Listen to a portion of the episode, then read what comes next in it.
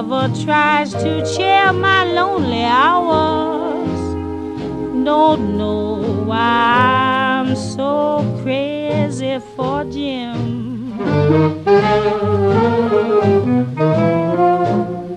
Jim never tells me I'm his heart's desire. I never seem to set his love afire. Gone are the years I've wasted on him.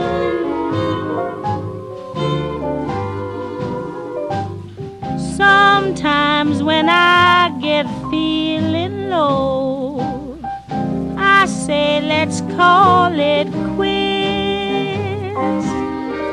Then I hang on and let him go, breaking my heart in bits. Someday I know that Jim will up and leave me, but even if he does, you can believe me. I'll go on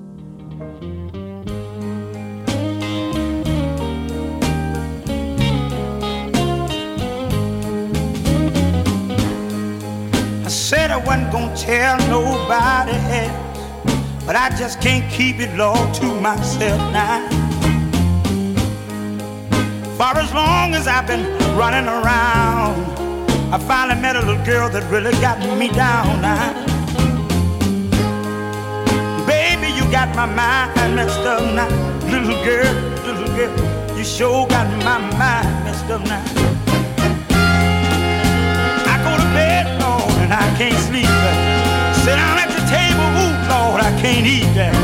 Somebody please, please help me now. Oh, oh, oh, oh, oh. Sugar plum dancing all in my mind. Every day you whip me seem like Valentine.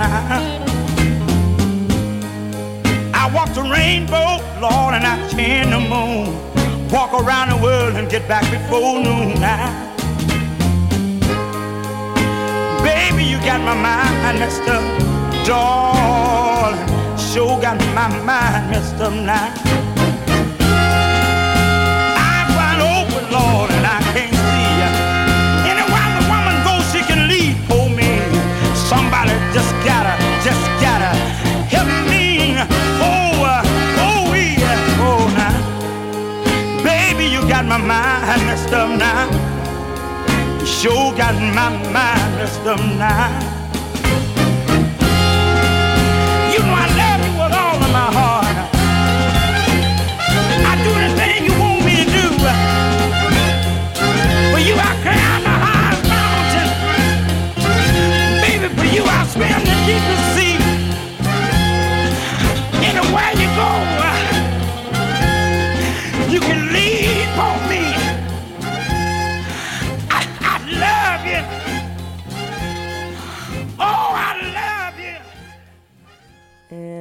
welcome to Slightly Sobbing. We are on BFF.fm. I am in the studio with. Do you have a DJ name, or are we just gonna use your real name? It is use my name. I don't. I don't think I had a DJ name when. Did I you never have a. DJ name? No. No fun. um, but anyways, this is Ellison, I guess. Um, Hello. you changed yours. I did to sensitive urban female because I felt like it went more with my mature, slightly sobbing. Totally. Now, did you do? Was the show at, at San Francisco State called Slightly Sobbing? Yeah, we. So my show was um, curated in the wee wee stages of my college career in the very own uh, KSFS radio Totally. station. Where we met. Yeah, I was like 21. It was cool. Things were cool. Was like, I guess 21 doesn't sound that long ago, right? like from 25, but now it's like, fuck, that's like. Anyways, whatever. So our theme this this evening or well, this yeah. morning, Mhm. sorry, it's 4 a.m. is uh is quarter life crisis or quartering, as uh, Ellison has coined it. um, and Ellison, do you want to kind of speak on why we chose this theme? Oh yeah. Um, I don't know. I've been in this like uh career rut lately, and I don't know. It's it's kind of weird to like start it off with like a career I feel like a lot of people in their 20s though have this exact problem. Totally. And a lot of people don't like talking about it Yeah, because they're yeah. embarrassed about it. But so yeah. I think most of the conversation that I've been having with friends is is just is coming from this like anxiety about like what like what do we do next? You know, you you've done like your first like entry level jobs, and then mm-hmm. you you kind of hate it, Yeah.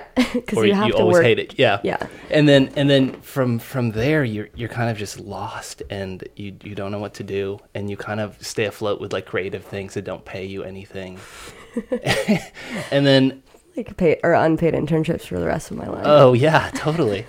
and so yeah, I don't know. And then you get in this like weird weird thing where you're like all the things that you were feeling like right after college that was like super hopeful and like naive and and and like and ex- like all the excitement is slowly going away if not gone. I don't know what you're talking about. When I graduated college, I was like, what the fuck am I doing? I was like, I have this degree and I have experience doing things, but no one's going to hire me to do anything. And hence why I worked in a call center for a year and a half for doing ticketing, which, you know, it gave me the, the tools I needed. And I, I got to a, an okay point, but I mean, look, like in your 20s, you're kind of just doing entry level to entry level until you're figuring it out. And at least from my experience, it's like just just a little path of disappointments on your way to something that maybe is something you kind of want to do. It's Yeah. never so it's like that's like the thing when you graduate. You're like, I need this perfect job. Grass is like green, you For know, sure. like we're good.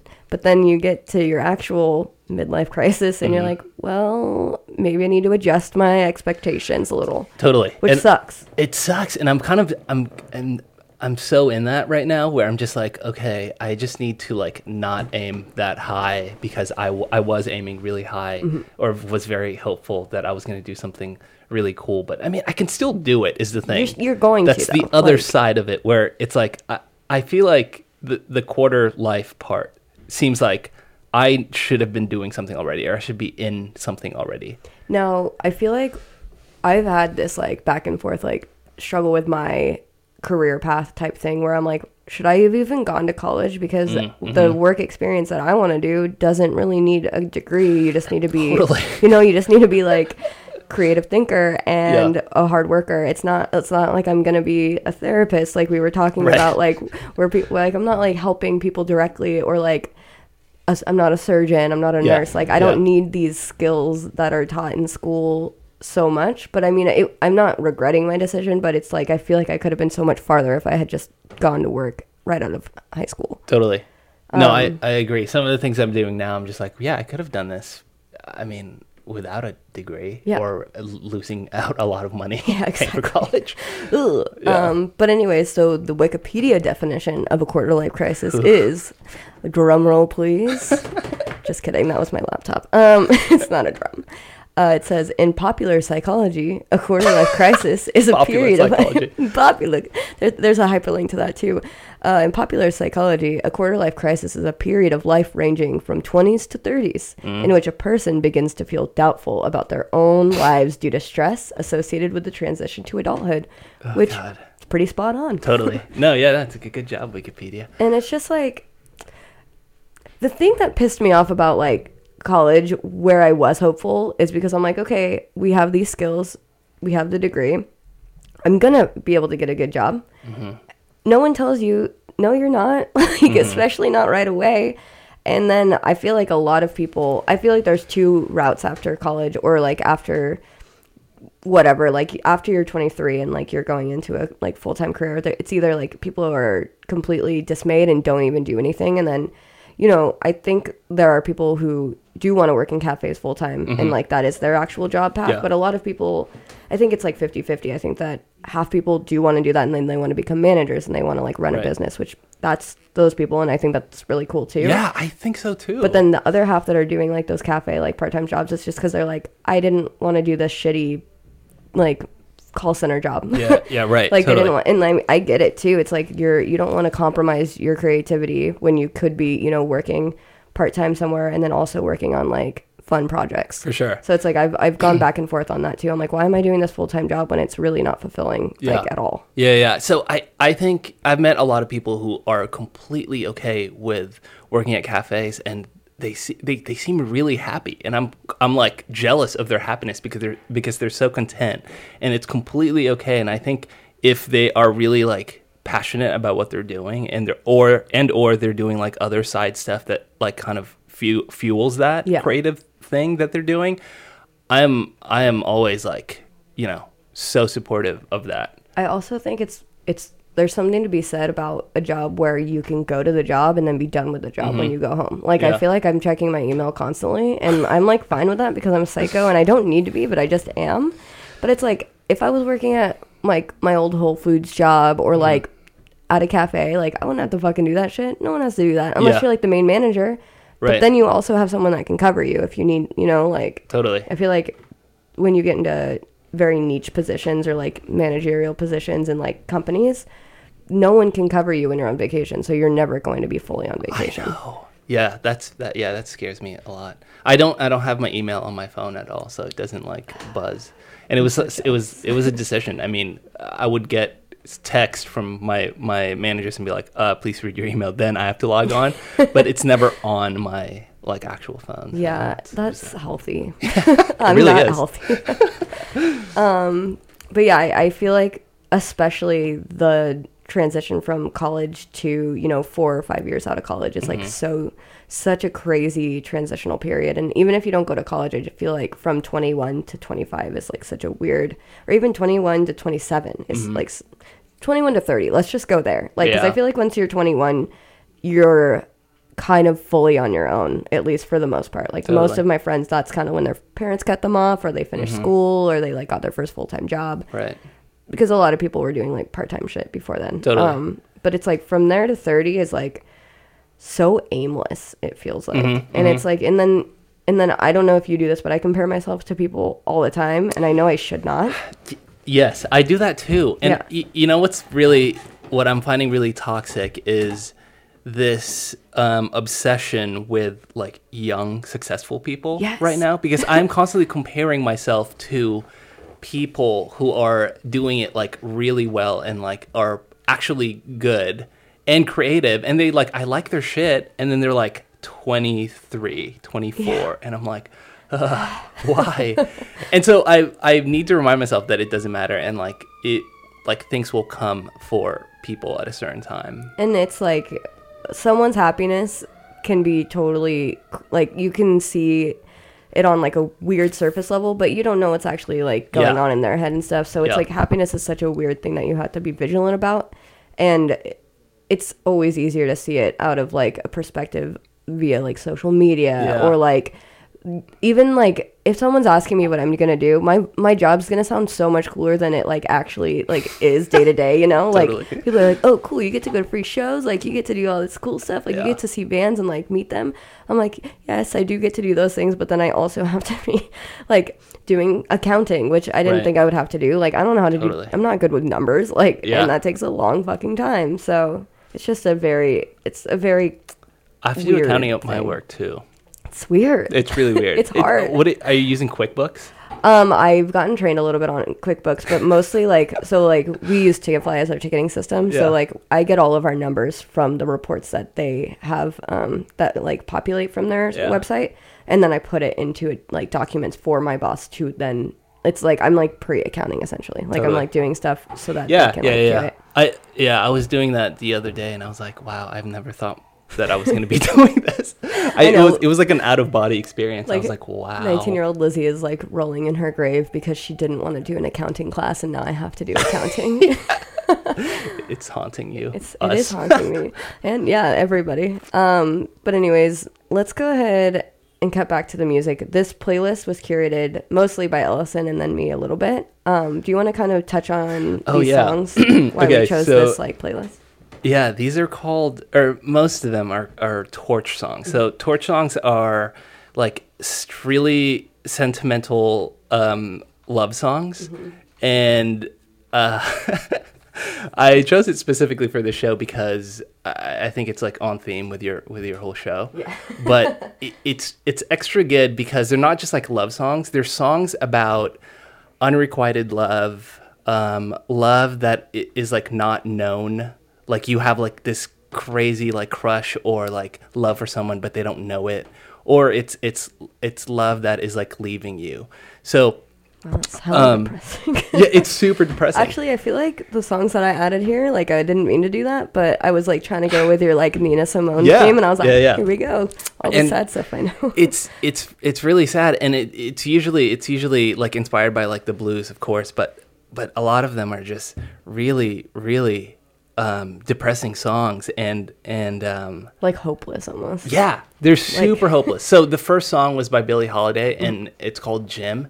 And she is talking about this old partner that she has called jim. And i think i think the title torch songs came from this song because she talks about how she is still carrying this like torch for jim. And it's basically this like light or like fire that is in, within you that is is still going and it's like keeping this love for this someone who who you know who won't like return it or like give it to you. This is like literally the theme of this like entire show. Like, why are my twenties detaching from myself? Mm, totally. Wow yeah. That's that's that's a good connection. Ad- adulthood and like leaving leaving innocence and uh eh, yeah Just being disappointed consist- consistently.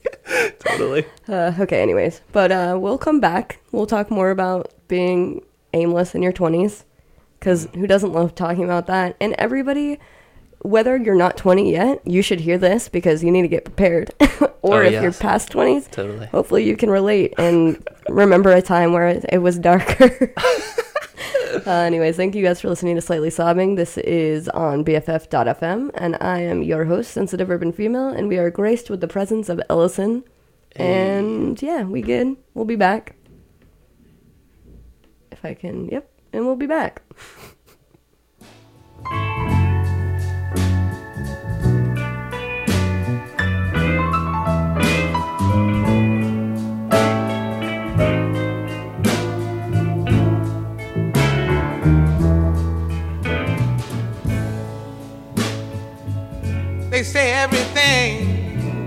replaced.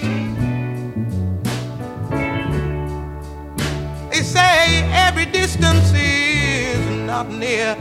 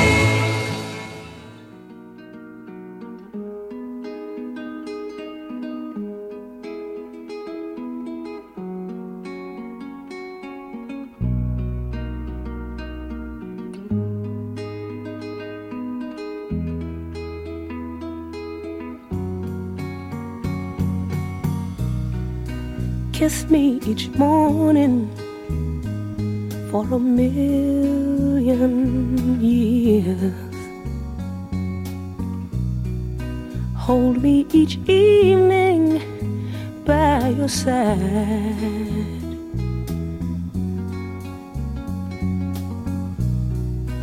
Tell me you love me for a million, a million years.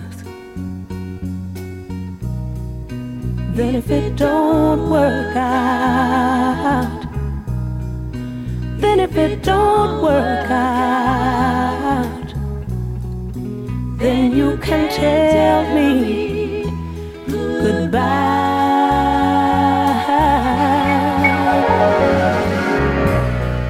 Sweeten my coffee with a morning kiss. Soften my dreams with your sigh. Mhm. And after you've loved me for a million, a million years, then if it don't work out,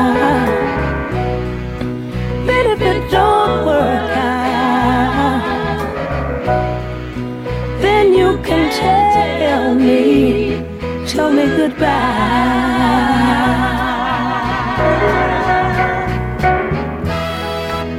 If you must go,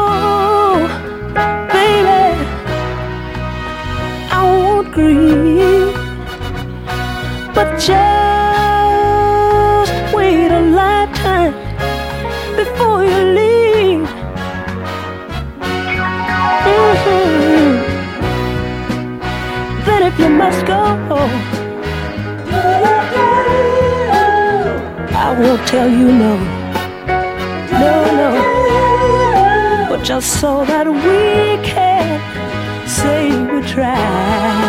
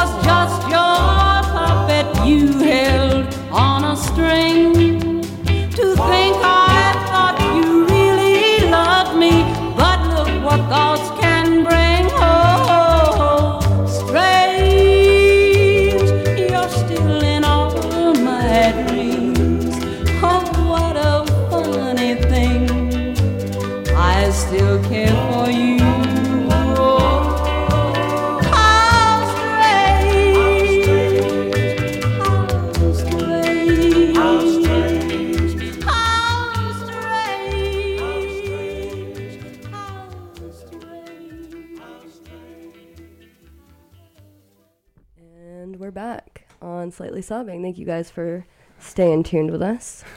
How's it going, Ellison? It's good. It's um, it's it's funny jumping into this now when we were just having this Yeah. other conversation.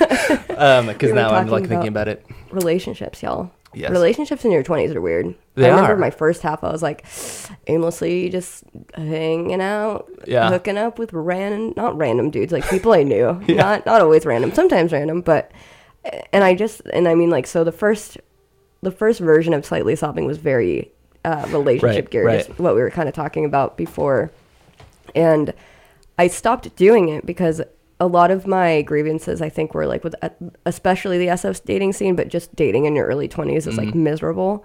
And like, at least from my experience, a lot of the guys that I would see would already have a preconceived notion about me and just already think I'm cool, but not ask me any questions about myself.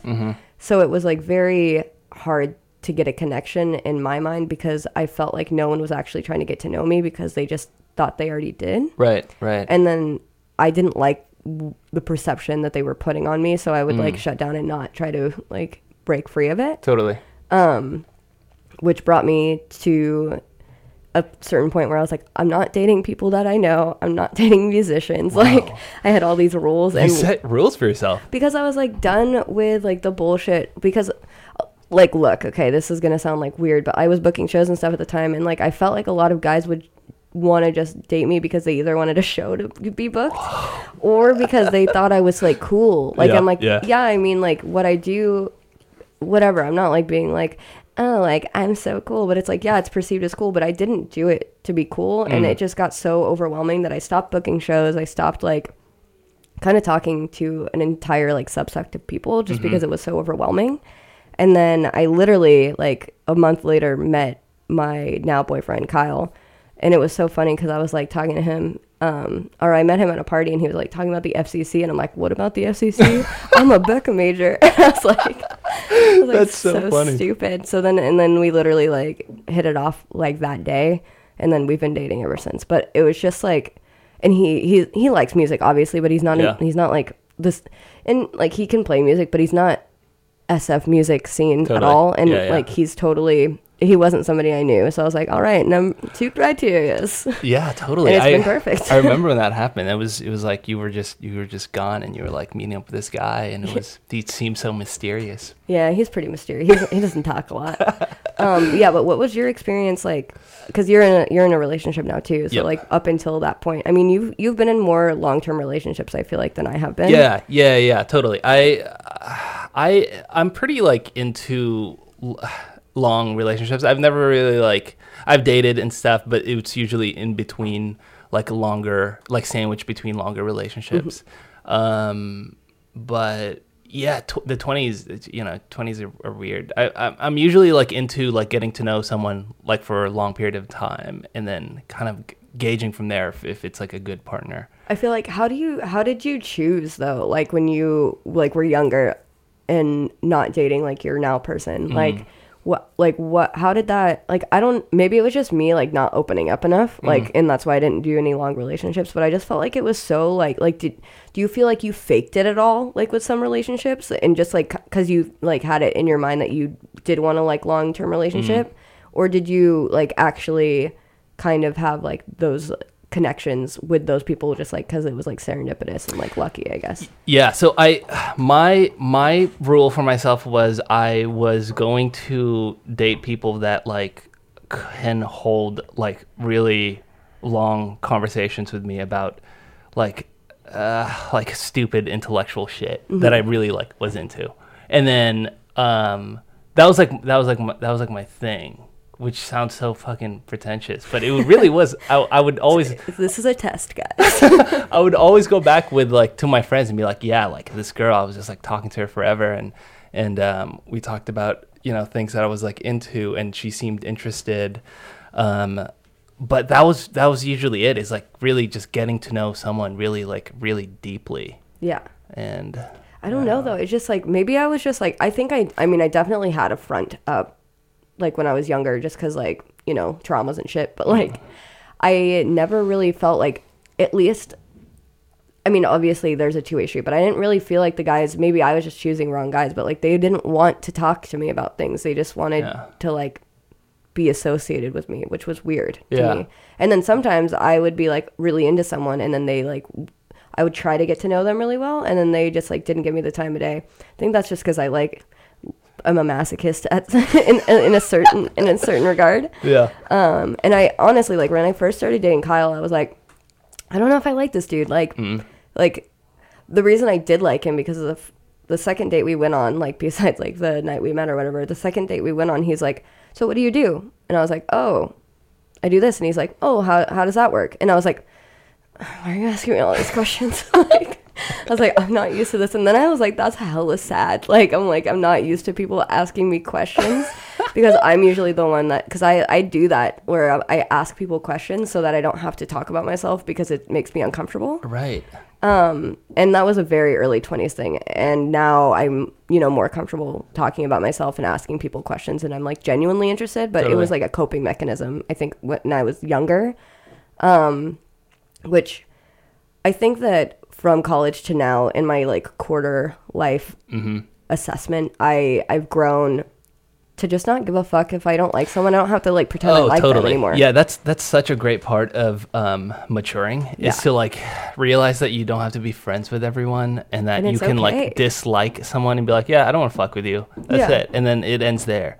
You know, and it's great. And there's It's like so no good. beef because like usually they're like, yeah, me neither. Yeah. we're, we're good.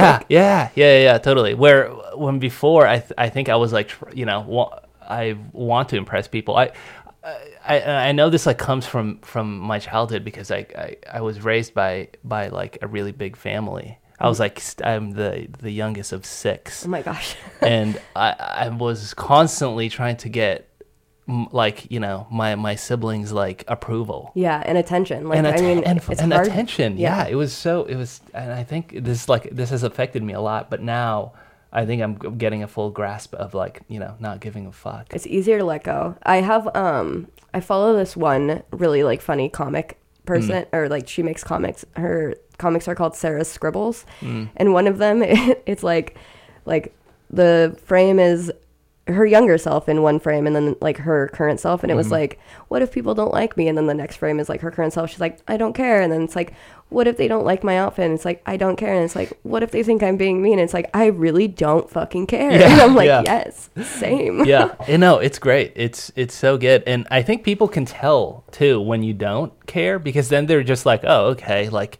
you know you when you have like your own like thing like your own taste or like your own thing that you're into Mm-hmm. and you're like okay this is what i'm this and you're confident in it Yeah. people can tell and they're just like okay cool yeah, Yeah. and, And it's then it's okay to like- be different yeah and it's like no like i feel like once that pressure is off it's so much easier to just like be candid and talk to people Mm, like mm-hmm. i mean on the flip side which is what we were talking about before is like the career thing i feel like it's not so much like getting people to like like you Mm. it's more like getting people to think that you're a professional in Yeah. like your like later life. Totally. Or like that you're like comp like uh accomplished. It's Yeah. not necessarily like your personality anymore it's like your accomplishments which i don't know i'm not like super into. Yeah yeah yeah. And i mean it, it depends on the person too. I feel like some people don't really care about that stuff either. For sure. But at least like i don't know it's it's been a weird couple of years where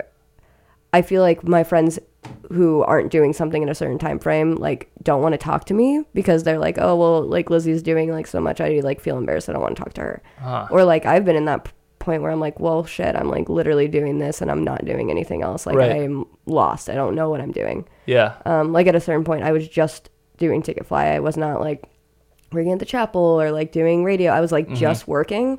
And I was like, this is so dismal. Like, why am I just doing this? Like, I was like, what are my hobbies? And I like couldn't think of anything. yeah yeah And it was like in a very weird headspace that I was in. Yeah, Like, I was there last year.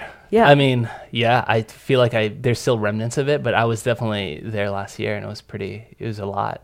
I feel like being in your mid 20s is like having to relearn what you actually like instead of because at least in college I was like okay I like these things and then Mm-hmm. I like forced myself to be like I like these things and now I'm like I don't have to like these things but Right. what do I like Yeah, yeah, yeah. Or like, yeah, you're questioning yourself what what you're into. Yeah, the hobbies thing is like really big because then you're like, uh, I mean, work doesn't define me, but what do I like to do for myself? yeah You know, like what and then what does define me because it's like I Yeah. especially if you're in a creative field the two like you know sides of the coin is like your creative self and your working self and it's like but if those meld together it can be so like Mm-hmm. Yeah. hello Yeah. like where does it where does it cut off where you can like be comfortable because i mean at a certain point if you're only working for your creative projects then it's not as fun and it's Mm-hmm. not as creative because you're you're putting too much on the line i feel like totally. um which i mean let's transition into that what are you working on currently because you have a bunch of projects going on um, which you guys should all check out I um let's see. So I am working on this storytelling event that actually came out of um, the radio show I had for this station. Um, it is called Back Pocket Presents, and you actually helped us out for one of our shows. Oh, yes. the Valentine's Day show. oh yeah oh Um, cute you guys should totally check out do you guys have social media for back pocket Yeah, we have a Instagram. It's kind of Mm-hmm. just like starting again. We've been doing this for I think like two years, like on and off. Um, I the like gu- it's three years dude uh, maybe three years. You're right. No, it's probably three years. Wow, it's horrible. We've count we counted like recently like how many shows we've done, Mm-hmm. and it's I think it's twelve shows, which seemingly is like a lot That's for like- like a, yeah. a story. Okay, so it's a storytelling event. yeah sorry and um, it came out of this show that I had with my um, radio partner. Um, it's called our show was called Back Pocket, and basically we just invited a bunch of uh, our friends over, or like you know random San Francisco like interesting people, and basically um, talk to them and ask them for like stories or like intriguing stories about like the San Francisco experience, just because it was something we were like super interested in um, with like you know soul music in the mix.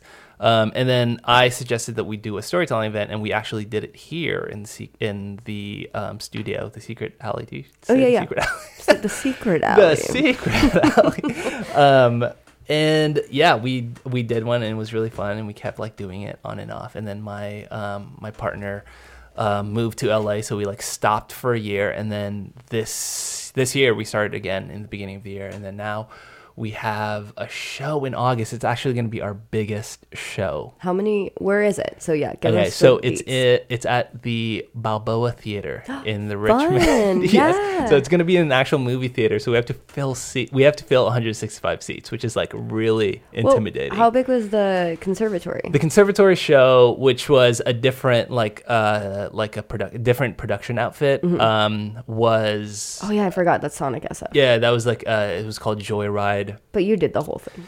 uh, with like a Very, you know yeah. a bunch of people but yeah i was co-producing it um that was at we like that was i think like 130 people Okay. so it, it was a lot of people and it was like de- definitely like my biggest show um but this one you know i have like more like creative um you know um integrity and like a lot more i'm just like you know i'm like one half of the the whole thing Yeah, so you're the you're kind of making the decisions. yeah What's yeah, the yeah. theme? Okay, so the theme is called Five Senses. Mm-hmm. We usually have five storytellers in our shows. And so we are going to have each storyteller talk about one of the five senses and include that in their story. And so we want it to be um, we want the sense to be part of the story. So it needs to play a character or a role in the story Mm-hmm. Okay. instead of it just being like an intro or something. So what about the sixth sense though? Ooh, yeah. Actually, that's a good one. Yeah. Um, but yeah, I don't know. It's it's really it's kind of um, it's really conceptual. And when once we like decide, we were like really excited about it, and Mm-hmm. then we're like, holy shit, we have to like find five different stories. When usually we have like a bigger umbrella theme, Yeah, and yeah. then we just you know go from there. But um, yeah, it's gonna be exciting because it's in a, a theater. So we want to make it like multimedia. We want to include like Cool. m- like home movies possibly. Um, we're trying to book a band. Um, Do you guys have like the ticket link set up yet, or like an event page for it? Because we'll link it if you. I'm gonna link it here if we have it. oh yeah, um, that's it's uh, yeah, it's not set up yet, but it's gonna be through Balboa Theater Okay, So cool. so I'll just link be- Balboa, and yeah. you guys look out for it. It's on the 24th of August, right? of August. Yeah, What are- exactly. do you know the timing? it's probably gonna be at eight. Okay. Yeah, cool. usually eight to ten is our is our slot, but it's gonna be good. It's gonna be really exciting. We're we have like some story ideas that are gonna be that are like lining up pretty well. So Hell yeah. it'll be good. You guys should totally check it out. Storytelling is probably my favorite event to watch or events to watch. And Ellison does an, an exceptional job. I think that the only yeah, the only storytelling events I've seen are his and like the Moths and then Sonic SF. But Mm. I I think that it it it works better when Ellison does it. Um, in my in my experience, or at least if he has more creative freedom, it works uh, better. But um, Yeah. you're also doing a radio station, Yeah, right? yeah, yeah. So, um, I with some old colleagues, there, there's this like new radio station that's starting up in San Francisco that's actually on the dial, which is like rare and weird and like, yeah, because because it's been so impacted for the longest time, and you know, impacted not only by like you know radio station but radio stations but like by you know bigger media conglomerates you know? So like they own multiple radio stations and you're that's why you hear the same shit over and over again. But this is going to be like you know pretty like a new public radio um uh station. And it's going to be split up with the old KUSF um DJ so 12 hours of it is is is just going to be music.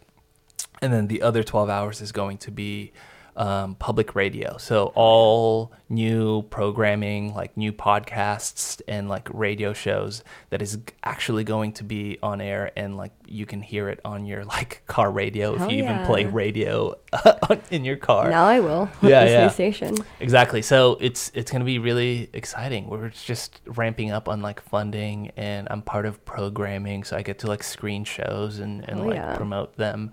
So we'll see where it goes. Hopefully, it will be up and running by the beginning of next year. Fuck yeah. Um, so, kind of riffing off that, how do you feel that, like, in the last like few years, the your like projects have like fluctuated, like, and when you're in kind of a lull, like, how do you counteract that um, from happening? Because I mean, like, you we you were saying like last year, you were kind of like, whoa, I'm only doing one thing, I don't know. yeah, yeah. this." No, it was it was really weird. I was um, working for this um, production company that was doing a doc a really big documentary, and that like took up a lot of my time. Mm-hmm. And then I thought that was going to be like my big break of like transitioning into this is going to be my creative work, and I'm going to stay in it.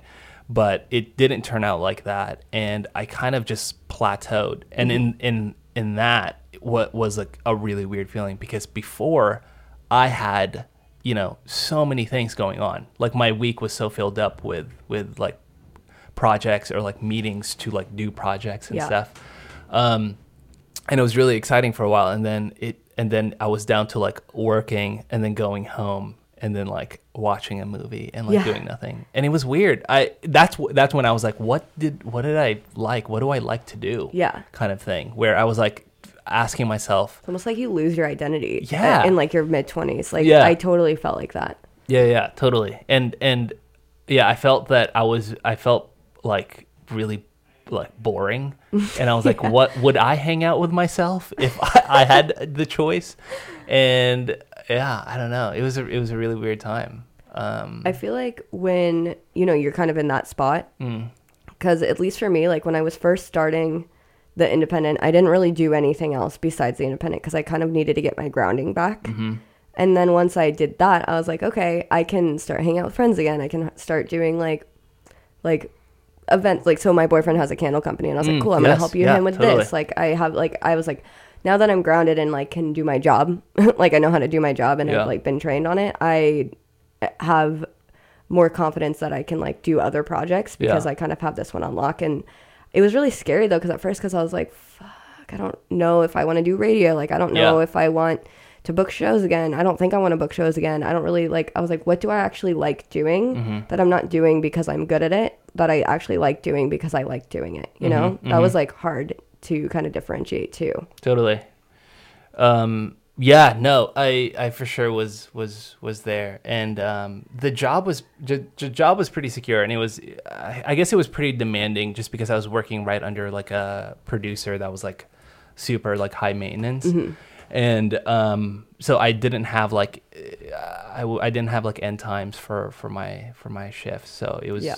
I was like on a sucks. I was on a day rate, and so I could really be working like the the entire day. Like I could be working till like you know ten, and it wouldn't end until he was like, "All right, you're good," which was crazy. Yeah, that's and not. yeah, it was it was a lot, and that's why that's I mean partly because that that's why I couldn't do anything else because it I was just like Yeah, you know, how are you supposed to schedule your life too? Yeah, it's like if you don't know like when you're gonna be off. Exactly. So it was that was that was a lot, and then I really didn't like it. But then I kept telling myself that it was okay because I was going towards something bigger, Yeah. or like this, this path that I wanted to go to. Um, and then um, and then that didn't happen, and then so it was immediately like it just like stopped because the documentary basically ended. And then I was just like, okay, I, I don't know what to do. And I was like in this like weird, in I was in this like weird mood of like what I'm like, you know, kind of readjusting to like doing nothing. And I was like, this should be okay. I was really busy for a long time. I Yeah. should be okay with like not doing anything. Um, so I wasn't, I was like unemployed for like three, two months and I wasn't, and I could, I like saved a lot of money from that job so I could, I could do it. But I was like in this like weird, like shitty mood. Yeah. And I, it, my girlfriend told me that I was like, it, I seemed like so different. Like I wasn't myself. Yeah. And so I was trying to come up with like um, ideas of like what to do and like what to work on. And then I just basically restarted the storytelling event that kind of like helped me. kind of kickstarted it. Yeah, Yeah, yeah, totally. Um, let's go ahead and take a little break, and then I kind of want to touch on more of once you are in like a space where you kind of have to restart. How how like what how did you do it? Like how did you restart? Like what what made you want to do that? Totally. Um, so yeah, we'll be back. Thanks for listening, guys. We're on slightly sobbing. We're talking about quartering, which now means quarter life crisis. We're just gonna add it to the dictionary. Uh, thanks for staying tuned. You are on BFF.fm, and yeah, I hope you're having a great 4 a.m. morning. Good morning. Good morning.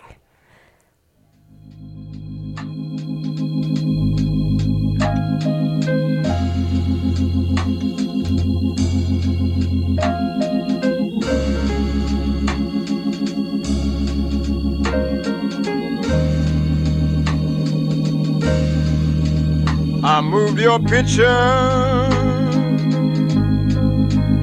from my wall. And I replaced them both large and small. And each new day finds me so blue Nothing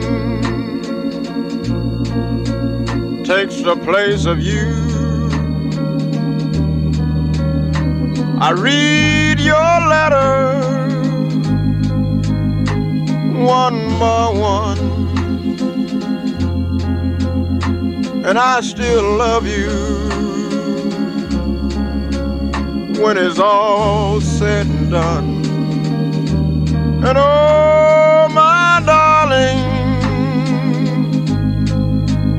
I'm so blue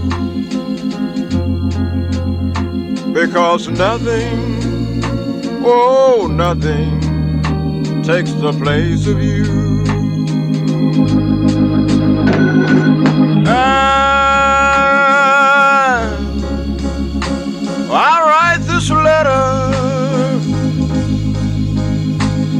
It's raining on my window pane. And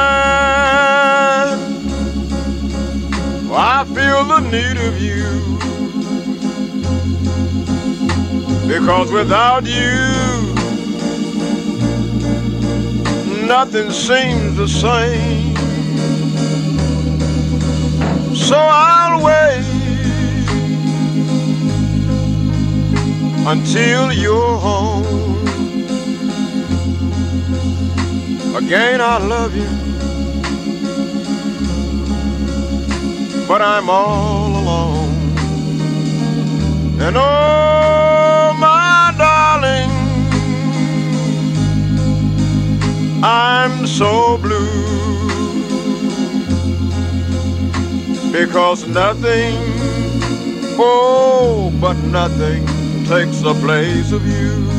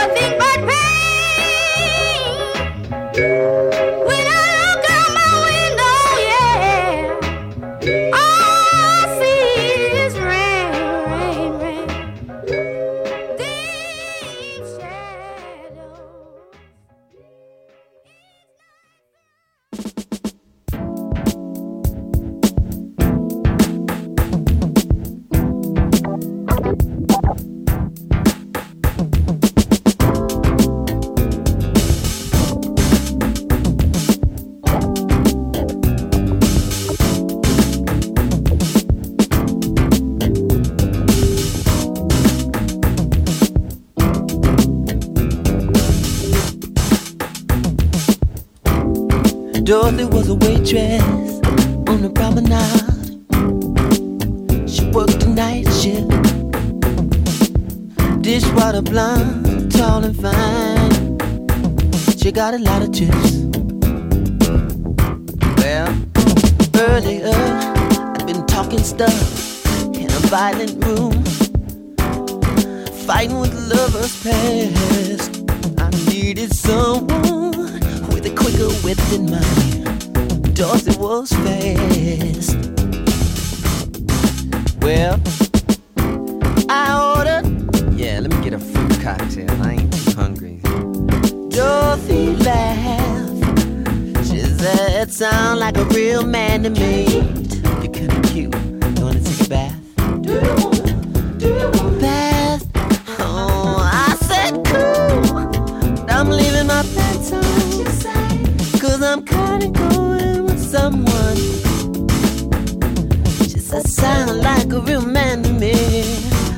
if I turn on?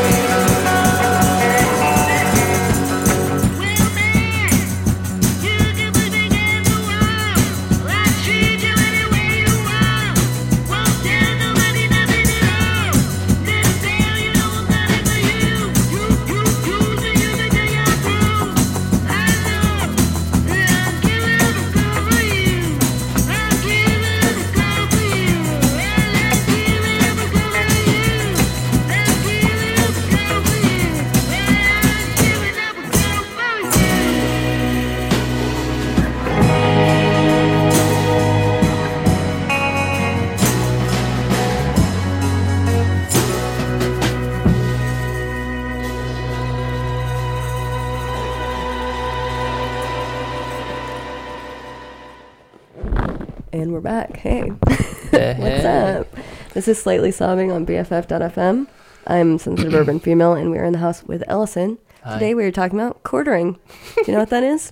It's quarter life crisis, bro. Quartering. That's Quartering. So funny. It's such a good like term, though, Yeah, yeah. in my opinion. Um, but yeah, yeah, it becomes like a verb when you say quartering. It's like I'm quartering I'm right quartering now. right now. Yeah. It sucks. Um, so before the break, we were kind of talking about being in lulls, and then kind of yeah, what was the thing that made you like switch? Because I feel like there was a certain Mm. point where I'm like, I need to stop feeling sorry for myself and fi- Yeah. figure out what I want to do. So Yeah, how yeah. did that? What what was that resurgence? Like, how, what happened? it, it, it really was a lot of like feeling sorry for myself and it was like uh, uh, what i was going through was thinking like it would go in waves where i'm like wow i like have no skill and i'm like shitting on myself like constantly i would i would actually like not get any sleep um, um, from this. And it was like this thing when when i would be um, sharing a bed with my with my girlfriend i would you know and and like wake up and and i would tell her like i've been tossing the entire night. Oh no! and it was like this thing that I just like go in this like hole where I just like keep shitting on myself, and I'm like, yeah, I'm not, I'm not doing anything, I'm not going anywhere, and this is like, pr- it was, it was pretty bad, um, and I was like pretty like you know depressed about it, and then, it, yeah, it, it was to the point where it was like kind of consistent, and then she would be like, what, like, you know, were you tossing again? Were you in that hole again? And Yeah. I was like, yeah, yes. And then um, some days I would just be like super positive, and I'm like, okay, I'm gonna do it. I would apply to like hella jobs, and like would be super into it, and then I would just go back into um, into you know that hole again, and it was like really, it was really bad. Um, and then I remembered, I think I was listening to, I think I was listening to a podcast, and it was it was uh, WTF with Marc Maron. I love him. Yeah, no, I just finished watching Glow. It's so good. Really, I'm watching. Glow too. It's so good, guys. Watch it. It's amazing. Anyways, sidebar. his his character in it is is really funny it's and really so good. yeah um so i i've been i've been like listening to him and i was like really thinking of like the way he was like do his like interviewing style was like really like casual and like personal at the same time. Mm-hmm. Yeah. it's really it's really interesting. I was trying to like dissect it in my head. And then i was like wow i used to do this. Like i used to interview people and it was like really fun. And then and then yeah from there i was like wow um i think i should just you know do the storytelling events Yeah. again and then like kind of do that. And we started we did one at the beginning of the year and yeah i just got super excited. It was like It was like a resurgence. yeah like Finding a, your a switch was like turned back on you know and i was like getting really excited and be- becoming like really creative and like thinking of like you know show production again so. Yeah, I feel like you just kind of have to remember what made you actually happy about like the things that you've done in your life, and you're like, and isn't it weird is that you wanna do. forget Yeah, I mean, it, and it's just easy to because especially if you're kind of more on the like Monday through Friday working on like the Mm-hmm. grind. It's like ah, I just want to go home and sleep and like get stoned and Yeah. not do anything. But it's like I am not happy when I do that. Like I'm happy Yeah. when I'm consistently like doing projects and like working on things and like Totally. being like out Yeah. out of my out of my house, out of my bubble. I really like being busy because then I can award myself with not being busy and being and being lazy and getting stoned and like watching a movie and you know Totally. and like being relaxed. So I really like you know doing that stuff.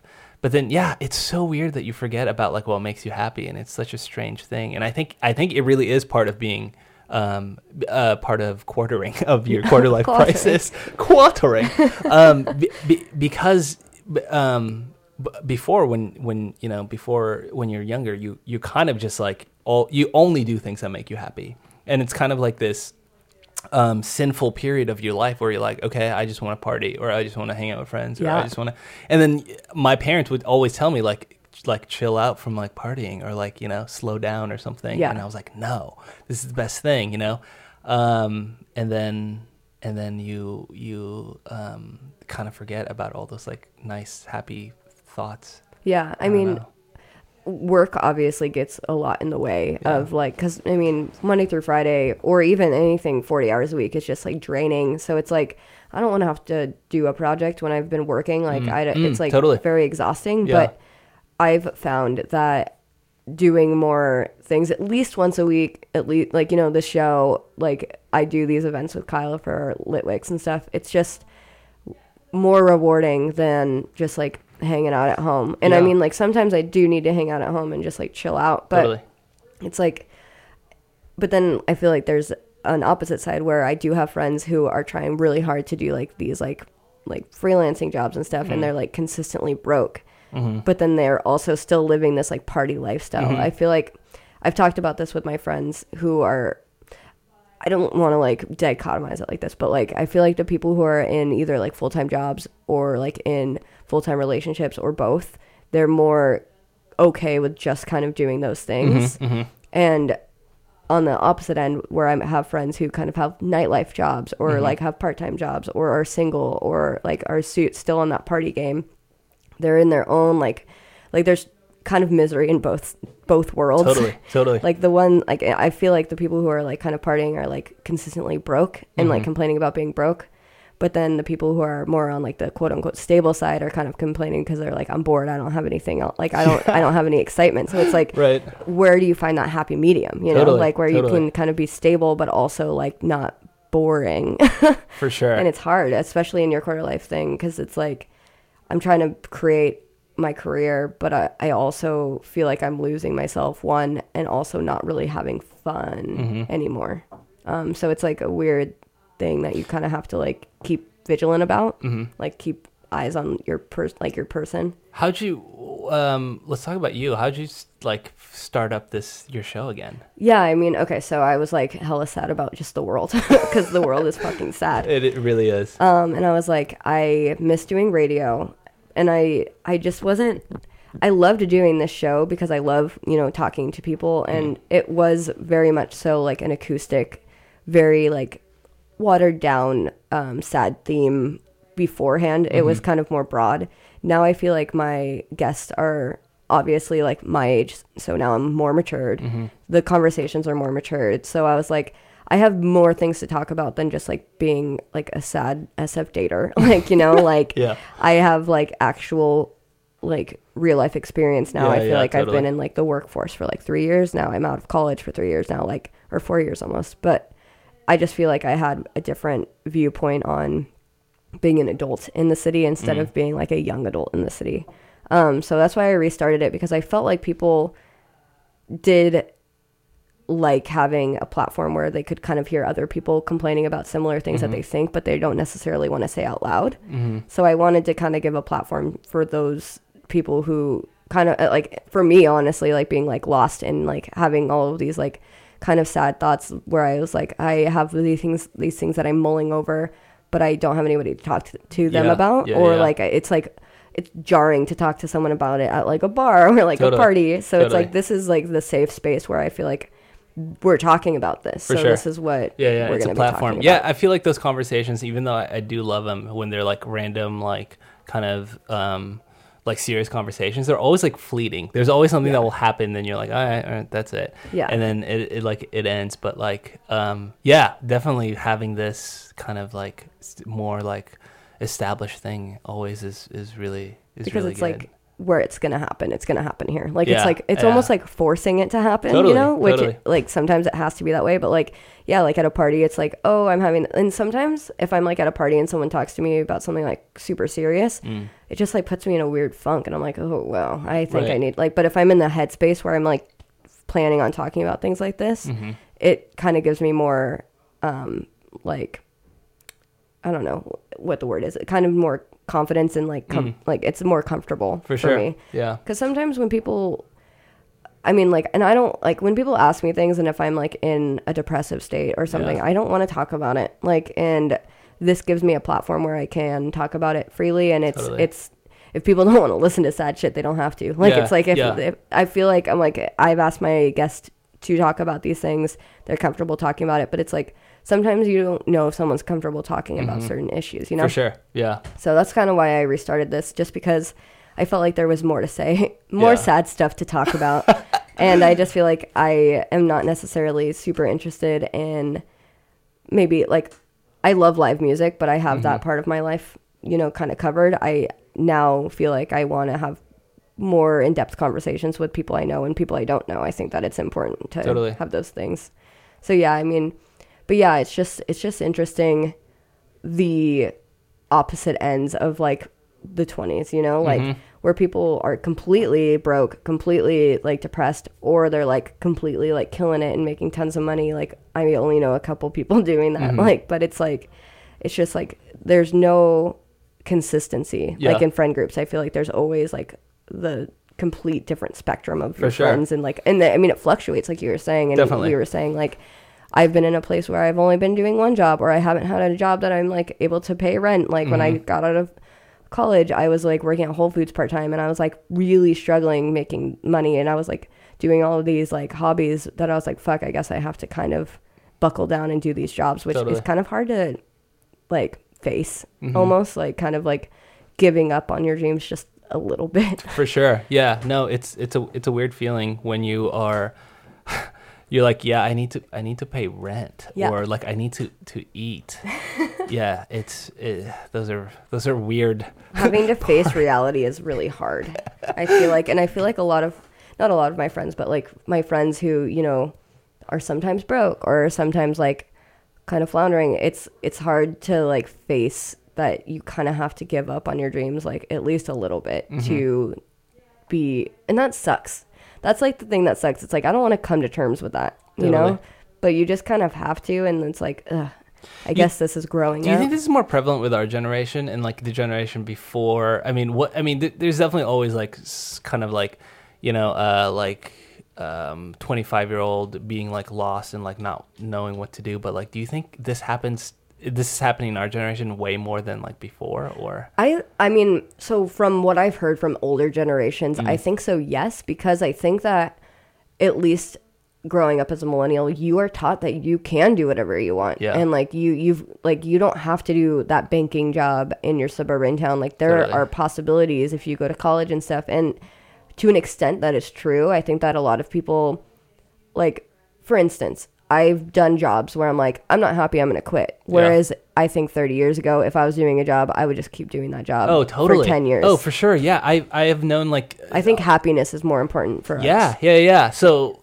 um, Maybe yeah. not like extreme happiness, but like more than what Mm-hmm. the other. I was talking to my friend who um who quit her her like her like Google job and then and she was like she she like told her mom and then her mom basically was like "Wha- are you crazy like you're quitting like the like you know this company this really big company Yeah. and it's really stable and like why because you because you're unhappy you know and Yeah. and the other part about it is like um she's an immigrant and her mom's an immigrant so like Mm-hmm. it was like even more of like a blow because she you know she like brought like, "I the family yeah exactly you," like, i moved here so you can have like a better life Yeah. and um and yeah so it's it's kind of it's kind of interesting that we do like put a lot of importance about like ourselves and like our own happiness which is which is really good i think but then it also we we can only we can't really like blame anything else if we want to like quit and like do our own thing Yeah. you know what i mean I think like, like, oops. I think when we were like talking about kind of like having to restart if you don't like, you know, the jump off position uh, that you've taken, Mm-hmm. It's it's hard because you do have to restart those like entry level positions, and that's where I've had the most like frustration. I think Mm. with being in my twenties is like, well, fuck, if I don't want to do this, then I'm gonna have to restart another one, and then Yeah. it's scary because you're like, well, I don't want to restart anymore. Yeah. Like I've already done these like bullshit jobs in the beginning, but it's it's kind of coming to terms with either like not being 100% happy or Mm-hmm. not being 100% uh progressed as much as you should be, I guess, which sure. sucks. It's like why do you have to choose? But that's kind of what I feel like is most jarring about like at least professional work in your 20s. Definitely. Yeah, I I uh, I st- I recently started this new job and I, I kind of had to like start over and it's it's not even a thing that I'm like super interested in. I I think I mean I'm interested in like show production and stuff and I'm working in events, but like it's really not something I'm finding out that I'm like super interested in. I think I want to create my own events. I don't want to create them for other Yeah. for other people. And I mean, the flip side of that is the experience that you're gathering. At least now you know kind of the business side of it, which oh, totally. like so when I started like at, at the indie, I was like, oh, cool. Like I'm gonna be like making events and stuff. And I was like, mm-hmm. oh, there's a lot of like facility work that I'm doing, mm-hmm. like literally just like helping my general manager like with payroll and Yeah, like just yeah. like random like stuff that I didn't really think that I like would be doing, and like it's not necessarily glamorous or fun at all. Yeah, yeah. But it's like, okay, yeah, I get now that this is like literally part of a job For sure. It drains the romance, but then but then you're like, okay, this is the reality of it. Yeah, and but I mean, at least it's giving you tools so that if you did want to create your own thing, that you at least know the base level work of it. Yeah. Because I had no idea like what went on. Like I was like, oh yeah, that makes sense that you have to send deposits to Mm-hmm. bands for the shows that they're gonna play. Like there's just so many little like weird things that I'm like, I would have never known this Totally. unless I was doing this admin position. For sure. I, I am finding out that like I, I thought I had like a pretty good grasp on like show running, but then I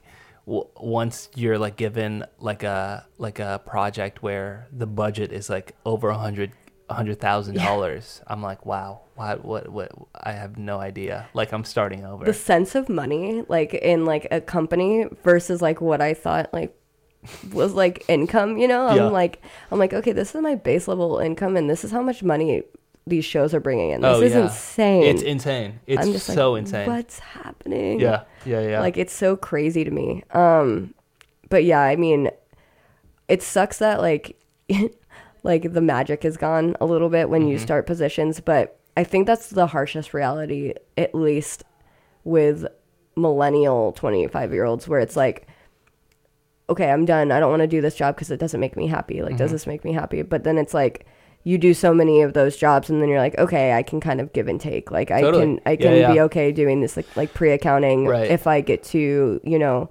help this band load in or whatever. Definitely. Like, it's like a give and take thing where I think. At least when I was in college, it was like prepping me for like having the best job in the world. Mm-hmm. Like no one really told you like you- you're gonna have to do like sixty percent bullshit Shit, work and yeah. then forty percent fun stuff. Right, right, exactly. Yeah, I, I think it's good to realize that y- you know you you when you make those decisions of like not of being like unha- unhappy with a job and you want to like reset, it's very like um like reactionary. Yeah. And um, a lot of it is like rage quitting. It's like you had a bad day and you're like, all right, I'm done with this. I don't want to do this I feel like that's a very millennial thing Yeah, too. Like a lot of people don't understand um like putting your time in almost. right You know? definitely definitely um especially i think especially in like the type of stuff that we were taught with like production or like Mm-hmm. you know broadcasting and stuff like that it you really have to put like your time in and you kind of like have to earn your stripes in a way Yeah, totally. um and i think we forget that as millennials we're like we're just like okay this doesn't make me happy and i'm important you know like i need to be i need to be happy every time and it i think part of being of like getting older and maturing is like knowing that you could be do you're doing this for like you know for a bigger thing for you Yeah. It's hard Yeah. to break free of that. totally Um, but yeah, let's go back to some music. we'll leave it on that heavy note. um, this is BFF.fm. I am on Slightly Sobbing, and this is your host, Sensitive Urban Female. I did that all backwards, anyways. This is Ellison, also, as our guest. We are quartering. Now, I just want, like, want to go play with, like, quarters or something. Like, I feel like this is a oh game, yeah you know? Like, do you remember i mean do you remember that um the knuckles game with the quarters so dangerous. yeah yeah yeah. Anyways, we'll be back after this uh, beautiful music break. Maybe we can. We'll, we're gonna chat a little bit more about the music when we get back to. For So, sure. Thanks for staying tuned, guys. good morning Good morning. good morning I know you guys are all listening live.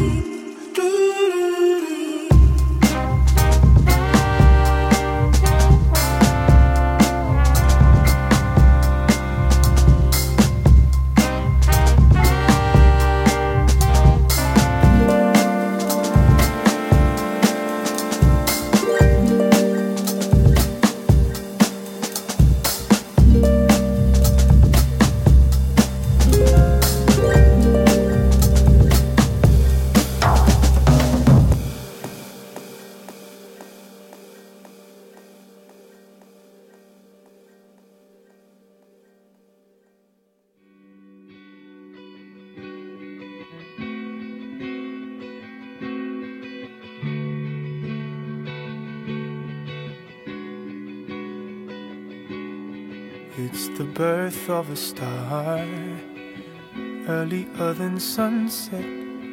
It's the galaxy's water, flowing like a riverbed. It's the rain, oh, the rain, drown upon the summer day, grown into a supernova, back to where we used to play.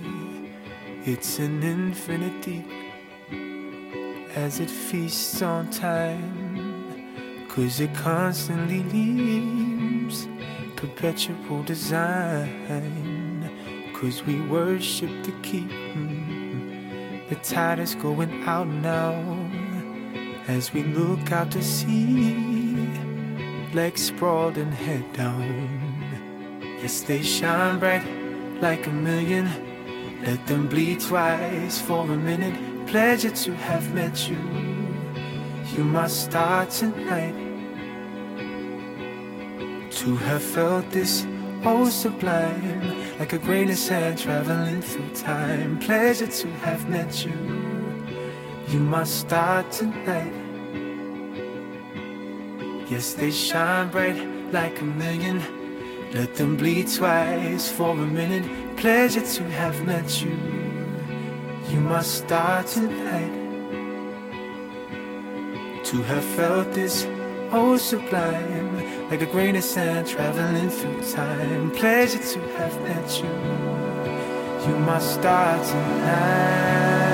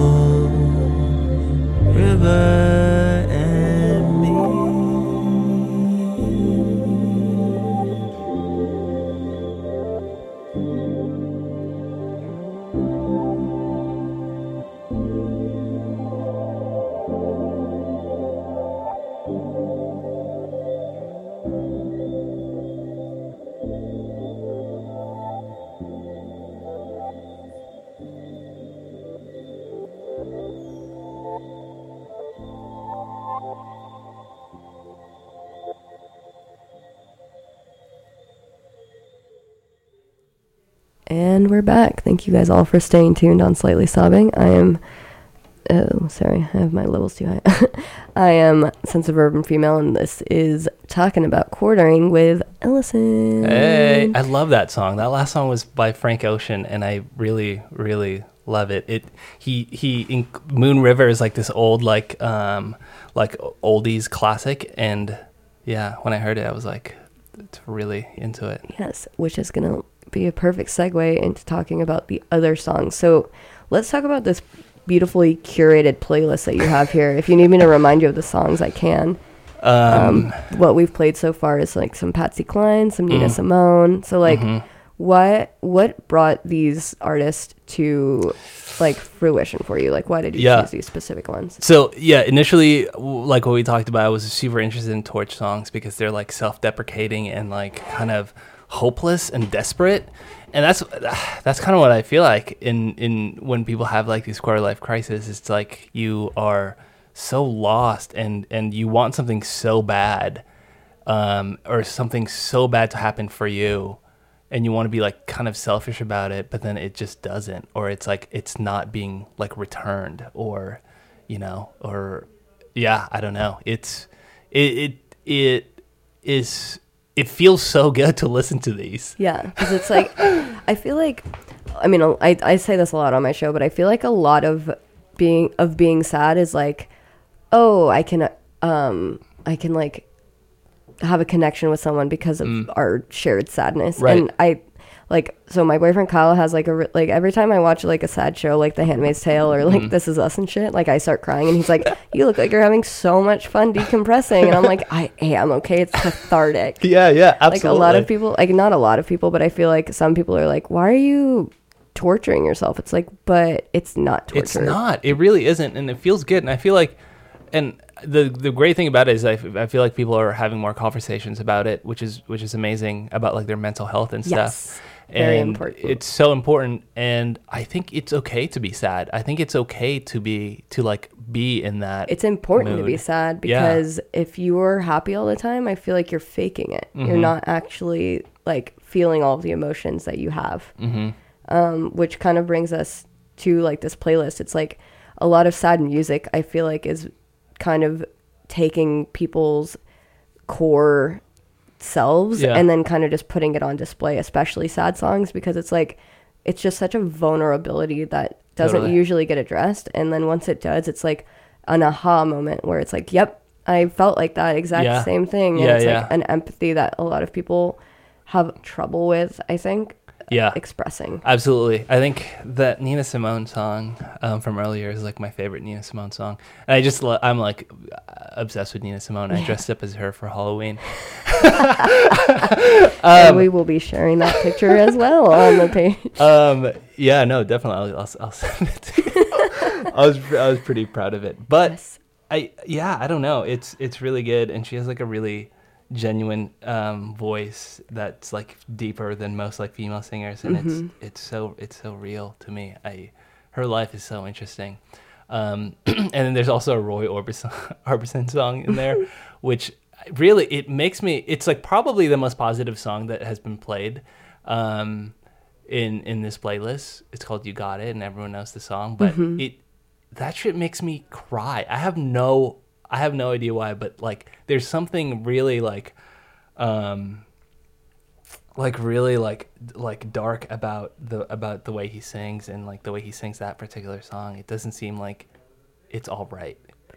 Yeah, and I I totally get it. I feel like a lot of the time when people are like, I don't, what was the song that we were kind of like that summer feeling by like we haven't played it by Jonathan Richman. It's like Mm, such a yeah. melancholy song. So the premise is like, yeah, uh, that summer feeling like that you have when you're young, uh, it's never gonna happen again. It's Yeah. like such a melancholy like nostalgia Yeah, that yeah, like yeah. you can never really grasp. And I feel like Roy Orbison kind of has that same vibe Totally. Absolutely.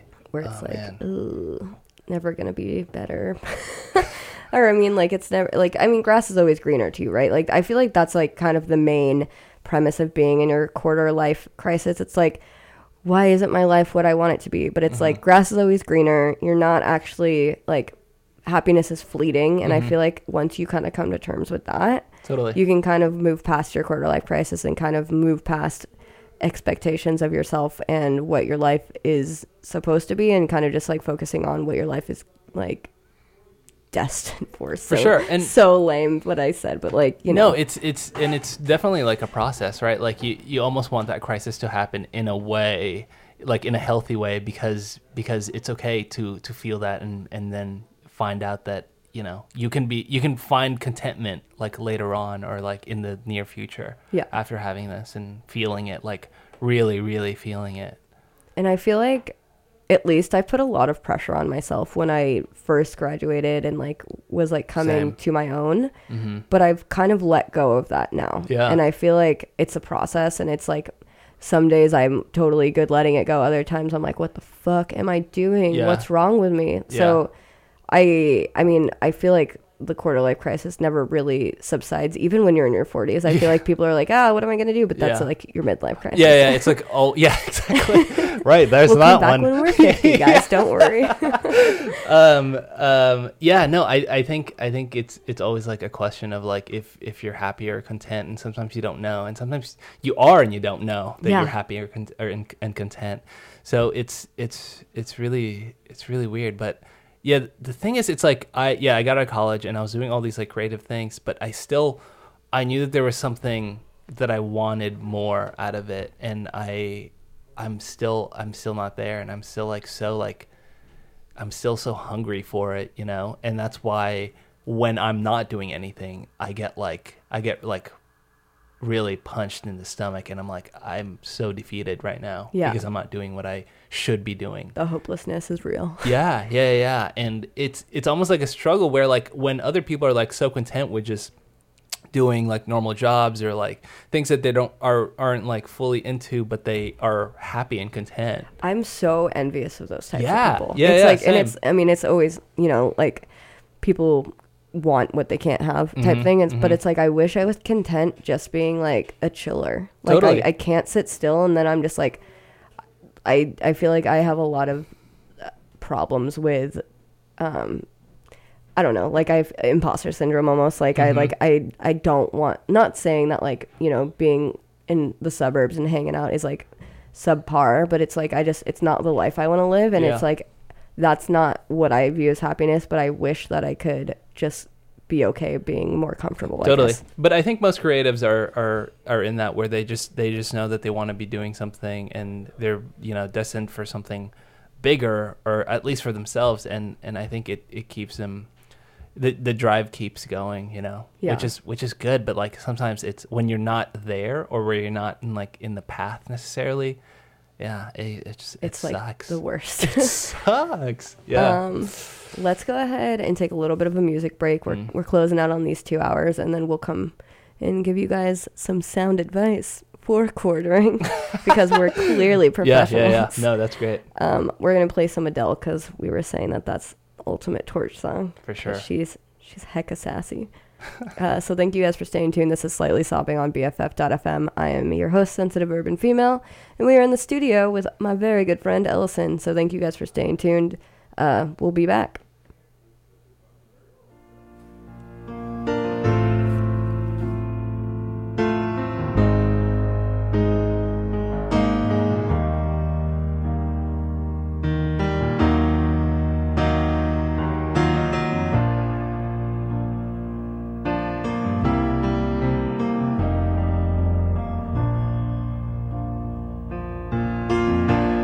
When the rain is blowing in your face and the whole world is on your case, I could offer you a warm embrace to make you feel my love.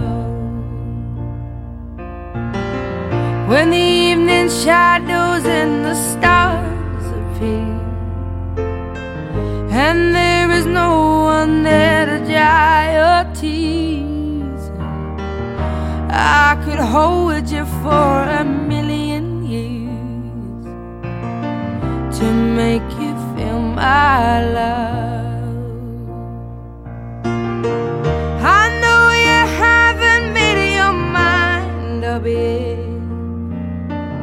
I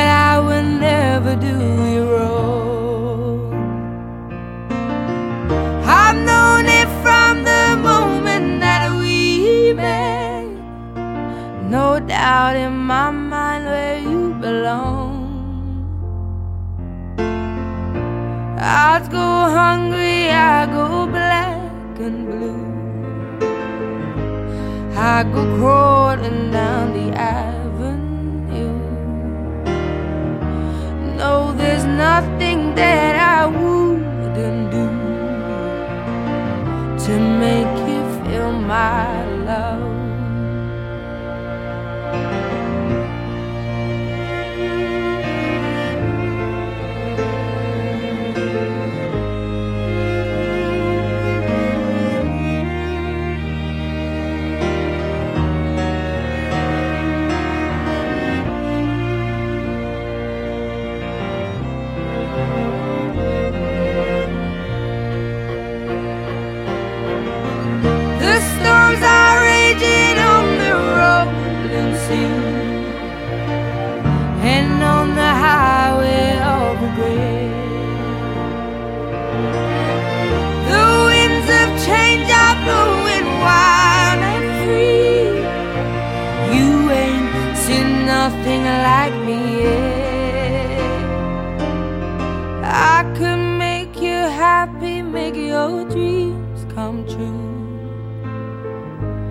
Nothing that I wouldn't do. Go to the ends of the earth for you to make you feel my love. To make you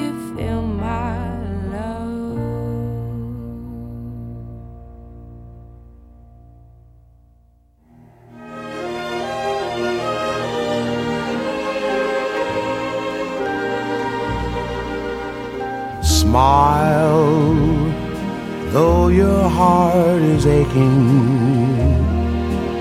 Smile, even though it's breaking. When there are clouds in the sky, you'll get by. If you smile through your fear and sorrow, smile and maybe see the sun come shining through for you. Light up your face with gladness, hide every trace of sadness. Although a tear may be ever so near, that's the time you must keep on trying. Smile, what's the use of crying? You'll find that life is still worthwhile if you just smile.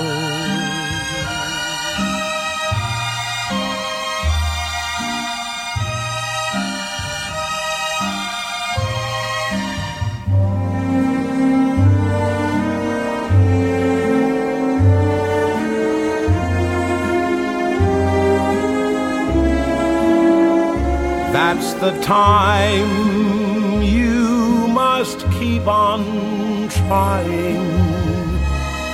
Smile, what's the use of crying? You'll find that life is still worthwhile if you just smile.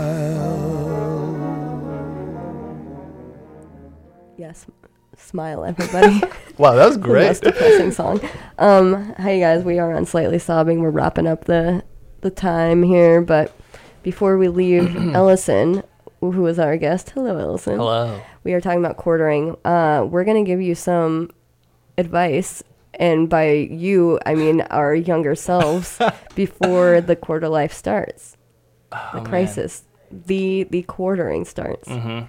Do you want to go first? So is this is this like uh, we're talking to like our 18, 19, 20 year old selves? Yeah, how about like how about like 21, like pre ending college? Mm, Right, Like right, right. before. You go first. Okay. So okay. Don't make me dance. Um so basically, I guess the advice I would give is be aware that the jobs you're going to do aren't super glamorous and your people who are or the people who are above you will not necessarily give you extreme tasks right away Mhm. even if you're qualified and equipped for them because you do need to start at a lower standard because even if you do know or even if you think you know what you're doing you probably don't i feel like i had a lot of ego when i Mhm. was like first coming out of high school or first coming out of college where i was like i know how to do this why aren't they giving me the opportunities Mhm. but it's like you don't understand what goes into positions until you've been in them for like years honestly Totally. so i guess i would just be like don't be as cocky Yeah. relax you're gonna get there and people will realize your potential and you don't have to like rush into it For sure. that's my advice Uh, what would I tell myself? I I feel like I would tell myself that I should I need to continue like all the the interests that I have and like keep having them Mhm. and like kind of stick with them. I, I think I tend to pick something up and then like put it down a lot of the times and I, I did that I think a lot um, when I was younger and I really just want to you know to you know focus on things that like really like make me happy and like be okay with being obsessed with it. Because I, I think it was it was almost always there. Like I would be into like one thing and I would just like drop it and be interested in something else. Is it because you like weren't getting as far as you wanted to? Yeah I think so. And that like I yeah, there th- I will always like hit a wall, and they could be like my own reasons or like reasons in like other like elements in my life or or something. But I, I don't know. I feel like I would be better off now if I just kept doing certain things that I that like really interest me. Hmm. All right, guys, you heard it here first. Stick to your guns and persist on. Totally. Quartering is about persisting. I feel like. There you go. Absolutely. Yeah. Anyways, well, thank you so much for joining us, and thank you guys all for listening. Yes, thank you. Any- Enjoy your morning. Yeah, enjoy your morning. I hope you guys have a great Wednesday. Um, love you. Uh, stay tuned for the next next show, and uh, keep on keeping on. I don't know what I'm doing anymore. Here we go. um, we're gonna be playing Buddy Holly every day because clearly every day Oh, yeah. things are getting better. Oh, that's a good Going one. farther than a roller coaster. Those I'm butchering the words. All right, love you. See you guys later. I, l- I also love you. we all love you. we love you. It's gonna be okay. Bye. Every day it's a getting closer, going faster than a roller coaster. Love like yours will surely come my way. Ah, Hey, ah, hey, hey. Every day it's a getting faster. Everyone said go ahead and ask her. Love like yours will surely come my way. Ah, Hey, hey, hey. Every day seems a little longer. Every way love's a little stronger. Come what may, do you ever long for true love from me? Every day it's a getting closer, going faster than a roller coaster. Love like yours will surely come my way. Ah, Hey, ah, hey, hey.